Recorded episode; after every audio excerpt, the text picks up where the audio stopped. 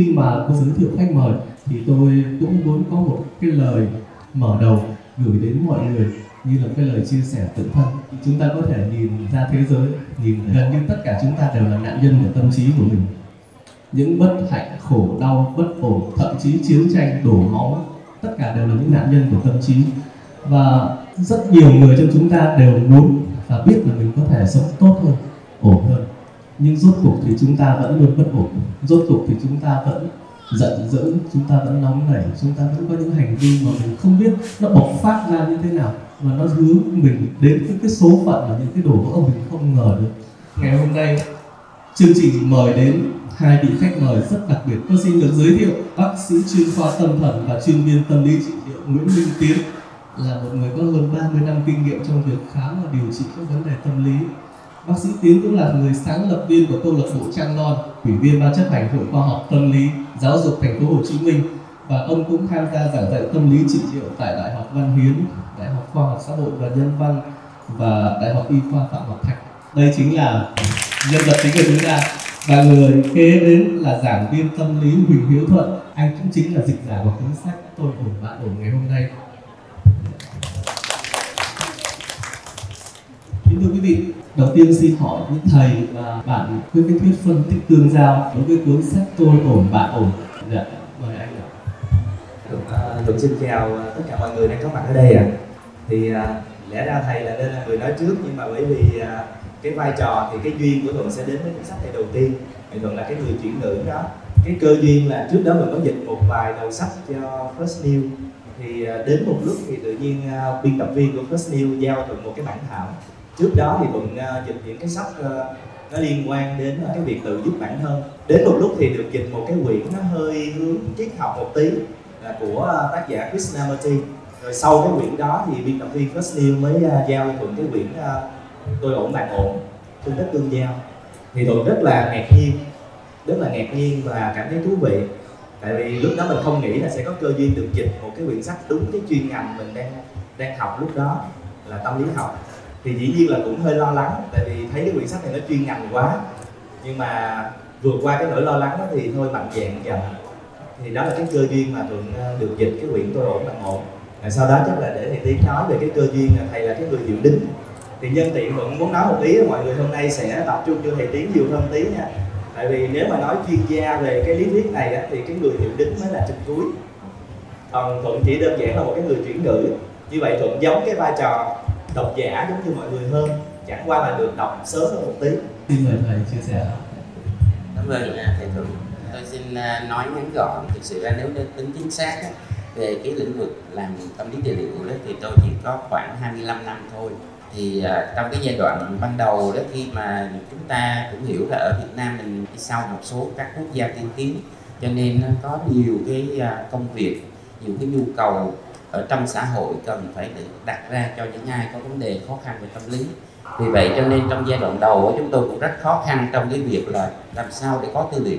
Thì cái duyên á, nó hơi sâu xa tức là khoảng năm 2005 á, thì à, tôi nhận cái đề nghị là lên cái chương trình đào tạo về tâm lý trị liệu cho đại học văn hiến của khoa tâm lý thế thì là mình cũng sẽ phải cập nhật về những cái tư liệu. Các bạn biết là hồi đó nếu mà có một cái quyển sách hay tài liệu nào á, mà được tặng bởi các chuyên gia từ à, châu Âu hoặc từ Mỹ là mình quý lắm. Có những cái tài liệu người ta giới thiệu tổng quan các loại liệu pháp tâm lý. Tôi có cái duyên là biết được cái loại liệu pháp phân tích tương giao mà nói ngày hôm nay qua những cái con đường như vậy. Đặc biệt đó là có một cái chuyên gia người Mỹ tên là Liddy Zimman Schwartz tặng cái quyển Essential Psychotherapy. Và trong đó có những cái loại liệu pháp khác nhau trong đó có liệu pháp phân tích tương giao. Ngoài ra tôi cũng tiếp cận được những tài liệu khác nữa. Và tôi cũng uh, xin thưa cái người Việt Nam đầu tiên nói về phân tích tương giao không phải là tôi mà là cố tiến sĩ tâm lý Tô Thị Ánh. Thì bà đã từng giới thiệu trong cái giáo trình dạy tâm lý trị liệu cho sinh viên khoa công tác xã hội của Đại học Mở thành phố Hồ Chí Minh và sau này tôi tiếp cận với uh, những cái tư liệu thì mình đào sâu và nghiên cứu thêm. Thì chắc có lẽ trong buổi hôm nay đó thì nó có cái phần mà nói về quyển sách của Thomas Harris I'm okay, you're okay. Nhưng mà cái vị tác giả đầu tiên của liệu pháp phân tích tương giao lại là Eric Bell và những cái vị tác giả này ờ, rất nổi tiếng trên thế giới. Và cũng đôi phần cũng xin ờ, nói trước với các vị độc giả cũng như là người học chuyên ngành đó, thì cái quyển sách của Saris à, có những phần mà ít nhắc đến. Một số phần quan trọng khác trong cái liệu pháp công thức tương giao. Thì nếu có điều kiện giao lưu trong buổi hôm nay đó thì tôi cũng sẽ giới thiệu thêm. Thì cần cái duyên mà đến với cái à, loại liệu pháp này đó, thì tôi cũng xin thưa đó tức là mình đào sâu nghiên cứu về lý thuyết. Còn trong lĩnh vực thực hành đó thì mình đang ở trong cái dạng tích hợp nó với lại những phương pháp làm việc khác nhau. Hơn là chúng ta những người được đào tạo đầy đủ về cái chuyên loại liệu pháp này. Thì mình nói tổng quát nó là như thế. Cái cơ duyên đến với First New thì uh, tôi được mời là làm hiệu đính uh, cho quyển sách này. Và tình cờ tôi biết là bạn Thuận lại là cái người dịch. Thì chúng tôi liên hệ với nhau và sau đó thì First New đã giúp cho quyển sách đó ra đời. Để hôm nay chúng ta ngồi đây nói chuyện. Mà tình cảm mình cũng là học trò của thầy Tiến nữa. Dạ vâng. Là học trò thầy Tiến. Nhân tiện nói thêm xíu là đúng như thầy nói là cái thời điểm mà thuận dịch quyển đó là năm 2017 tức là đã là 12 năm sau 12 năm sau cái thời điểm mà thầy Tiến đã ờ, chia sẻ về cái thuyết đó cho đại học Văn Hiến. Thì uh, khi mà thuận nhận cái cuốn này á, thì thuận lập tức gõ ngay cái chữ uh, transactional analysis lên trên Google. Thì cái tên đầu tiên hiện ra vẫn là bác sĩ Nguyễn Minh Tiến tức là nó có dấu vết ở trên internet hết rồi. Và lúc đó là thầy Tiến đã dịch nó là phân tích tương giao và thuận cũng thú thật là về mặt ngôn ngữ không tìm thấy được một từ ngữ nào dịch hay hơn cho nên đã giữ nguyên. Cho nên bản quyền của chữ phân tích tương giao là dấu vết đầu tiên là của thầy tiến Dạ không đó là của cô Tô Thị Anh. Nhưng mà chắc là thời đó cô không có dùng internet cho nên là nó không có hiện ra trên google mà hiện ra một loạt là bác sĩ Nguyễn Minh tiến. Thôi. em nghĩ là khi mà mọi người nghe đến phân tích tương giao là nghe nó có vẻ nó rất là xa lạ. Nhưng mà thực ra cái phương pháp xa lạ này ấy, nó lại nhằm đáp ứng một cái nhu cầu rất thiết thực của những người quan tâm đến tâm lý học Ờ, đó là chúng ta cần một cách nói chuyện một cách diễn giải dễ hiểu hơn về tâm lý. Ờ, nó sẽ giống như là nó xóa bỏ đi những cái bức tường ngăn cách giữa người đang có vấn đề tâm lý và các chuyên gia tâm lý và đôi khi những người mà đang có vấn đề tâm lý họ vẫn cảm thấy như hút vào sương mù. Để biết phá như thế nào thì chắc phải nhờ thầy tiến. Thầy sẽ giải thích sâu hơn về cái khái niệm phân tích tương giao cho quý vị hiểu. Chắc có lẽ là tôi nói nhanh và gọn để cho các bạn tại vì tôi không có tứ cái quyền đọc sách của các bạn. Thì chữ tương giao đó transaction chỉ cái việc mà tương tác qua lại giữa những con người với nhau. Thì chữ giao hoặc là tương tác đó, có hàm ý rằng khi chúng ta sống chúng ta có những cái tác động hoặc là thông tin với ai khác người khác cũng sẽ có những cái à, đối đáp trở lại với mình. Thì nói hơi rộng ra một chút á, nó giống như là việc mà mình truyền thông tin qua lại với nhau mình à, giao lưu với nhau. Giống như chúng tôi với các bạn lúc này thông thường thì chúng ta có thể sẽ phải nói bằng lời hoặc là chúng ta có những cái hành vi hoặc là thái độ với nhau. Thì cái tương giao á, hiểu theo nghĩa nôm na nó là như vậy loại liệu pháp phân tích tương giao thực sự ra nó là một hệ thống lý thuyết rất là rườm rà và phức tạp. Tôi nói nhanh á, thì có một số quan điểm cho rằng nó xuất thân từ liệu pháp phân tâm. Thì cái lý thuyết phân tâm nó rất là khác. Tại vì trong cái à, trường phái phân tích tương giao thì người ta quan niệm rằng mỗi con người trong cái cơ cấu nhân cách của chúng ta nó có ba cái thành phần hay là ba trạng thái cái tôi mà các bạn đọc sách sẽ thấy thì chúng ta có ở trong con người của chính mình cái thành phần, trạng thái cái tôi của trẻ em. Tại vì ai cũng có qua cái giai đoạn phát triển đó, có cái thành phần trẻ em trong con người của mình. Nếu tôi xin phép nói gọn là thành phần trẻ em, còn nếu nói đầy đủ là trạng thái cái tôi trẻ em. Cái thứ hai đó là thành phần cha mẹ. Thành phần cha mẹ cũng sẽ hình thành và phát triển từ lúc chúng ta còn nhỏ cho đến khi lớn thành phần trẻ em đó, nó là chứa đựng lại những cái trải nghiệm đã qua trong cái thời ta là con nít. Và thường thường á nếu mà phân tích kỹ ra nó trong đó nó có thêm những cái thành phần nhỏ trong đó nữa. Chút xíu nữa mình phải phải nói thêm. Còn cái thành phần mà cái tôi cha mẹ đó thì thường thường nó hình thành đây do chúng ta nhập tâm vào những gì mà chúng ta được trải qua trong đời sống với cha mẹ với người chăm sóc và nó định hình cho chúng ta những cái thành phần quan trọng những điều nên không nên và hai cái thành phần trẻ em và cha mẹ nó giống như thể là cái nguồn dữ liệu chúng ta đọc lại từ quá khứ đã có. Nhưng mà khi lớn lên á, thì nó có một cái thành phần nó sẽ hiện ra từ từ ở trong cái cấu trúc nhân cách của mình. Và ta gọi đó là trạng thái cái tôi người lớn hoặc là người trưởng thành nếu viết theo viết tắt của tiếng Anh đó parent tức là chữ P chúng ta nói gọn là ha chữ P. À, child hay là children đó, tức là chữ C. Và adult tức là người lớn hoặc người trưởng thành đó là A. Như vậy ở đây chúng ta sẽ nói P A C cho nó gọn nha. Như vậy trong cái cấu trúc nhân cách của chúng ta đó cho dù mình chưa là cha mẹ vẫn có cái thành phần cha mẹ.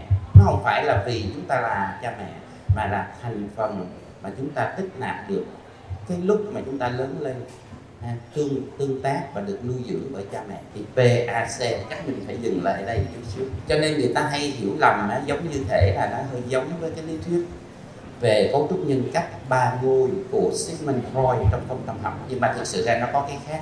Thì chắc có lẽ là mình sẽ từ từ mình giải thích cái khác đó sau. Thế là P, A và C nó luôn luôn nó hòa quyện trong chúng ta.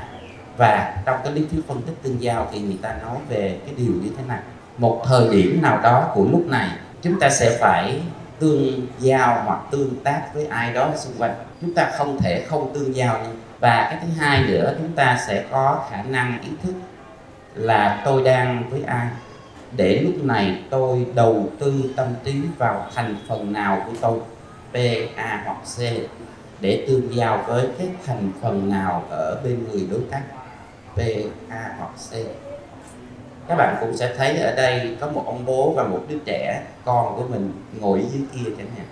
Và ông bố đó, đó có thể là đang đối đối thoại với đứa con của mình theo một cái cách thức mà chúng ta có thể quan sát thấy. Là ông bố dùng cái thành phần nào VA và hoặc C của mình để tương tác với lại các thành phần nào của đứa con. Tại vì đứa bé đứa bé còn nhỏ tuổi dưới 6 7 tuổi trở xuống thành phần C chiếm ưu thế thành phần B xuất hiện sau. Và thành phần A thì phải đến tuổi sau đó thì nó mới phát triển dần. Chúng ta sẽ thấy đó là cứ mỗi khi mà chúng ta xét về một tương giao hay là một cái tương tác qua lại giữa hai con người, đơn vị hai cho nó đơn giản, thì chúng ta sẽ thấy ở phía mỗi phía sẽ sử dụng thành phần cái tôi nào để nói. Và nếu mà mình giới thiệu tôi anh hậu, thì mình sẽ thấy là chúng tôi đa phần sẽ sử dụng thành phần cái tôi a đối thoại với nhau. Lúc nào đó nếu tôi có hơi cà khịa nói đùa đó, thì một phần cái tôi c của tôi nó cà nhoi lên, nhưng mà nó để vui thôi. Không thực ra khi mọi người nhìn thấy là thuận ngồi kế bên thầy tiến thì có khi đôi khi mọi người thấy là cái tôi trẻ em của thuận sẽ hiện ra hơi nhiều. Tại vì đang ngồi kế ông thầy của mình chứ ờ, không hẳn là như thầy tiến nói. Ý thầy tiến nói là trong một cái cuộc đối thoại ờ, trước khán giả công chúng như vậy á theo lý á, là cái tôi người lớn của ba người sẽ chiếm quyền sẽ bật lên. Nhưng mà bởi vì riêng thuận thì đang ngồi kế bên sư phụ của mình. Ở trong quyển sách đó họ nói là mọi người có thể nhìn thấy những cái manh mối thậm chí là từ điệu bộ cử chỉ tông giọng của một người để biết là cái trạng thái cái tôi nào nó đang nắm quyền điều khiển nó đang được thể hiện. Ví dụ ở đây cũng có một vài bạn sinh viên của mình thì chắc mấy bạn sẽ không bao giờ nhìn thấy thuận là có vẻ hơi rụt rè hay là ngồi bấm móng tay gì đó. Tại vì mình đang ngồi kế người thầy. Thì đó nó chính là một cái biểu hiện. Nhưng mà rồi một lúc nào đó mọi người sẽ thấy là thuận bật ngược trở lại cái tôi người lớn của mình. Hoặc là lâu lâu có thể thầy tiến tự nhiên nghe một cái câu nào đó thuận nói mà nó hơi trái tay gai mắt cái thường cái thầy tiến mới khều nhẹ thuận thì cứ nói là đừng đừng đừng đừng, thuận thì có thể lúc đó là cái tôi cha mẹ của thầy tiến đang thể hiện. Khi mà thầy tiến có thể có một cái động tác là đừng đừng đừng đừng nói câu đó được. Chẳng hạn. Thì, thì nó rất là đời thường. Tại sao nó lại có những cái khác nhau giữa ba thành phần như vậy? Thì mình nói hơi nói cái khác khác biệt của nó một chút. Dạ. thì cái tôi cha mẹ đó thì thường á đó là thực sự nó có tới hai cái thành phần khác nhau. Một á, là cái thành phần gọi là controlling. Controlling tức là cái tôi cha mẹ theo hướng kiểm soát nha cái thứ hai đó là nurturing, tức là thành phần các tôi cha mẹ, nhưng mà là bảo bọc, dưỡng dục. Nha. Một bên thì có vẻ nâng niu, một bên thì có vẻ là quản lý, kiểm soát. Và cái khuynh hướng đó nó vẫn tồn tại trong mỗi người trong chúng ta, kể cả một cái đứa bé còn nhỏ đó, thì trạng thái P của nó nó lớn lên cũng là như vậy. Còn cái trạng thái cái tôi C đó, theo cái quá trình phát triển nó có thể tách ra thành ba phần. Thì nếu mà mình xem cái phần mà nó gọi là hoang dã nhất, nguyên sơ nhất gọi là free child là đứa trẻ tự do, đứa trẻ hoang dã, đứa trẻ mong muốn đòi cái gì được cái nấy. Nhưng mà cái thứ hai nữa, theo quá trình thời gian thì nó có cái adaptive child đứa trẻ thích nghi, đứa trẻ được giáo dục thì nó lại hình thành nên cái tí là nó hơi rụt rè, là nó thu rút lại, nó phải xem xét là được cái gì thì mới làm cái nấy. Và cái thành phần C trẻ em nhưng mà thấp thoáng cái hình ảnh của người trưởng thành xuất hiện đó. Thì tại vì cái người trưởng thành thì phải có cái tính duy lý phải phải hỏi tại sao. Thì cái thành phần đó người ta gọi là à, little professor giáo sư nhỏ. Giáo sư nhỏ tức là cái giai đoạn mà những đứa trẻ con nó hỏi mẹ ơi cái này là cái gì vậy? Sao ông này cũng để tóc dài ông kia ít tóc ví dụ vậy đó. Đó tôi đang cà nhoi lên đó. thì những cái chuyện như vậy đó, nó giúp hình thành và thành phần cái tôi a đó, thì không phân chia được. Không phân chia được bởi vì cái tính hữu lý, cái tính gọi là làm thế nào để mà a đó là thành phần điều phối. Thì chúng tôi nói là trong cuốn sách đó, các bạn sẽ đọc thấy có cái khái niệm computer, tức là chiếc máy tính ẩn dụ cho cái hoạt động hữu lý này. Và thành phần P và C giống như cái bộ lưu trữ về những cái dữ liệu từ quá khứ. Nhưng cái tôi A nó phải hướng ra bên cái thực tế đời sống bên ngoài. Nó hiểu đang ở đâu với ai, làm gì vào lúc này. Để chia vậy lấy cái thông tin mới ở bên môi trường bên ngoài. Nhiệm vụ cái cái tôi A rất phức tạp ở chỗ nếu nó đủ mạnh, nó sẽ biết cách điều phối, lấy dữ liệu nào từ P và C. Để không để cho P và C quá khuynh loát và sau đó đó tích nạp và nhận thêm những cái thông tin từ môi trường xung quanh để quyết định rằng là cái tương giao sắp tới của mình nó sẽ như thế nào. Ở đây nếu là một cái chỗ vui chơi tôi sẽ cho phép C nó thể hiện với C của thầy Thuận chẳng hạn. Là mình đấu láo với nhau mình hưởng thụ uh, âm nhạc mình hưởng thụ nghệ thuật hoặc là mình sáng tác cái gì đó. Còn nếu đây là một cái nơi mà là tôi sẽ phải chăm sóc cho con của tôi. Tôi sẽ phải bảo bảo vệ ai đó chăm sóc cho một người bệnh tật chẳng hạn. Tôi phải dùng P nhưng mà nurturing, có pha một phần P controlling trong đó, khi cần thiết. Để chi vậy? Vì đối tác phía bên kia là một người sẽ là cần được giúp đỡ một cái người còn non nớt chẳng hạn. Đôi khi phía bên kia cần được bảo vệ. Thì cái quan trọng là cái tôi a phải đủ mạnh để nó làm cái chức năng điều phối đó nó giống như cái ego ở bên là lý thuyết của phong tâm học. Dường như là không phải à, thì luật cứ hay hay, mọi người hay hiểu nhầm một điều ngay cả những người có đọc trước cái cuốn này á, là khi mà hiểu về ba cái tôi đó thì mình cứ hay nghĩ là, vậy thì cái tôi a, cái tôi người lớn nắm quyền mới là điều tốt. Nhân tiện thông qua điều thầy tiến vừa nói, chứng minh một điều là không hẳn. Cái tôi a nó là cái người nên nắm cái quyền điều phối và khi nó thấy cái hoàn cảnh đó là nơi vui chơi giải trí thì đôi khi mình có khả năng bông đùa chọc kẹo cà khịa cà rỡn với nhau thậm chí là cười hô hố. Thì có khi nó lại là phù hợp. Tại vì nếu trong một cái bối cảnh giải trí thân tình bạn bè mà mình lại rất là trịnh trọng á, thì nó lại không hợp. Và trong cái bối cảnh như là đang chăm một đứa bé đứa con của mình mà mình lại cà rỡn thì nó lại không hợp. Và thậm chí mình cái tôi người lớn cũng không hợp luôn. Tại vì mình không thể chăm sóc và kiểm soát cho nó không có bị nguy hiểm bằng cái việc cứ liên tục duy lý được, thì chắc chắn là mình duy lý xong là nhiều khi nó lên đường luôn rồi. Cho nên là mình buộc phải là cái tôi cha mẹ vừa nuôi dưỡng vừa có một tí kiểm soát. Cho nên không phải là cái tôi a nắm quyền mới là điều tốt. Khi mà chúng ta hiểu những cái khái niệm này, nghe nó có vẻ nó bảo tại sao chúng ta phải hiểu những cái điều này? Thực ra chúng ta hiểu là chúng ta thả lỏng nó thôi. Giống như là cái tôi người lớn, nó điều phối bạn phải hồn nhiên bạn mới điều phối được. Có nhiều khi mình muốn vui nhưng mình cứ chần chờ và thôi ngại lắm. Hầu hết chúng ta đều đang đang bị cái tâm trí của mình thao túng. Nó làm một cái điều gì đấy. Ở trong cuốn sách này có một cái điều rất là thú vị. Nó nói là tất cả những cái điều mà quý vị trải qua trong cuộc đời, kể cả những điều các bạn quên đi, tâm trí nó vẫn lưu giữ lại não bộ nó vẫn lưu giữ lại. Và đến một lúc nào đó, mình sẽ bị cái máy ghi đó nó phát lại, cái tín hiệu cũ đó. Mình không hề biết là mình đang phát lại những bất ổn hồi nhỏ vậy thì chữ ổn ở đây nó vô cùng quan trọng. Tại vì nếu như mà tôi hỏi các bạn ngồi đây, các bạn có ổn không? Hầu hết chúng ta đều nói chúng ta không ổn. Tôi cũng không ổn. Tôi biết tất cả mọi người đều có một điều gì đó không ổn. Thế nên là xin hỏi thầy tiến kỹ hơn là tại sao cái chữ ổn và không ổn, nó lại có thể chi phối cái hạnh phúc thành công của cuộc đời con người? Thì thầy có thể chia sẻ một chút về em định thế sống đó đầu tiên tôi có bàn với thầy thuận về cái cách dịch chữ ok trên toàn thế giới người ta dùng chữ ok không có dịch sang cái tiếng của mình. Và ở đây khi mà mình việt hóa cái uh, chữ ok sang tiếng việt á, thì đành phải dùng chữ ổn. Và đó là cách dịch ổn nhất cho cái chữ ok. Nhưng mà nó không có hết nghĩa. Chữ ok trong cái cách gọi của tác giả Thomas Harris có thể không nên dịch. Tại vì chữ ok không hàm nghĩa hoàn toàn là ổn tại vì chúng ta đang sống trong cái thời kỳ biến động hoặc là cuộc sống nó luôn luôn thay đổi. Chúng ta như thế nào với những người xung quanh và như thế nào với cuộc sống để gọi là ổn thì nó không có định nghĩa chung đâu. Tôi nghĩ rằng chữ ok ở đây nó không nên dịch. Nhưng mà mình đã dịch rồi thì thôi mình để vậy. À, nó có thể làm cho chúng ta hiểu nhầm về cái định nghĩa thế nào là ổn. Ở đây trong cái trạng thái mà Thomas Harris hoặc tác giả Eric Berg trước đây nói đó thì chính hai cái vị tác giả này cũng có cái ý khác nhau. Là về bốn vị thế sống, thì tác giả Eric nói rằng ban đầu cái đứa trẻ mà hồi nãy mình nói trong cái quá trình trưởng thành lớn lên, nó cảm thấy nó, I am not okay.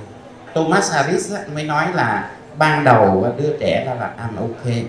Rồi sau đó nó có thể là trong quá trình sống nó thấy là I'm not okay tác giả Eric Bẹp thì nó hơi ngược lại. Ban đầu là I'm not okay và sau đó hướng đến I'm okay thế là các bạn cũng sẽ phải hình dung á, ngay chính trong cái trường phái này những cái tác giả có một cái cách hiểu và cách đề xuất khác nhau.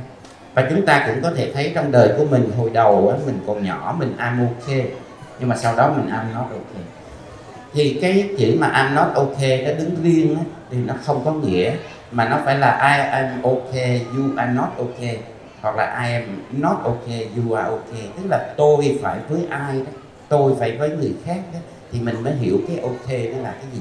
Nó hơi so sánh cái vị thế đó là mình đứng thấp hơn mình không hài lòng về mình và mình lại thấy người khác được hơn mình ok hơn mình nha. Còn cái mà gọi là ổn theo nghĩa tĩnh tại đứng yên đó, không bị biến động đó, thì nó không hẳn là để dịch chữ ok và khi nào mà mình thấy là cái giao nhau giữa một bên là ok hoặc not ok với bên kia thì mình sẽ ra đến bốn vị thế. Tại mỗi bên nó có hai trạng thái thì nó tương quan qua lại. Thì cái du là một khái niệm á, là chỉ người khác không biết là chỉ ai luôn. Nhưng mà tại sao khi đứa trẻ lớn lên mà nó sống được bảo vệ được phát triển đúng nhu cầu lớn lên nó có trạng thái cái tôi hài hòa và điều khiển được bản thân mình với ai khác thì tự nhiên cái trạng thái I am ok nó dễ tiến tới và dễ thiết lập được trong cái tương giao chung với du rất là nhiều người khác. Thành thử ra tôi phải hơi dài dòng như vậy để nói là các bạn nếu mà muốn nói về ổn hay không ổn nó không hẳn theo cái định nghĩa riêng thường thấy của chúng ta. Và cái chữ ok này á, nó là một cái đặt trong một cái bối cảnh nó có cái so sánh qua lại giữa tôi với lại ai khác.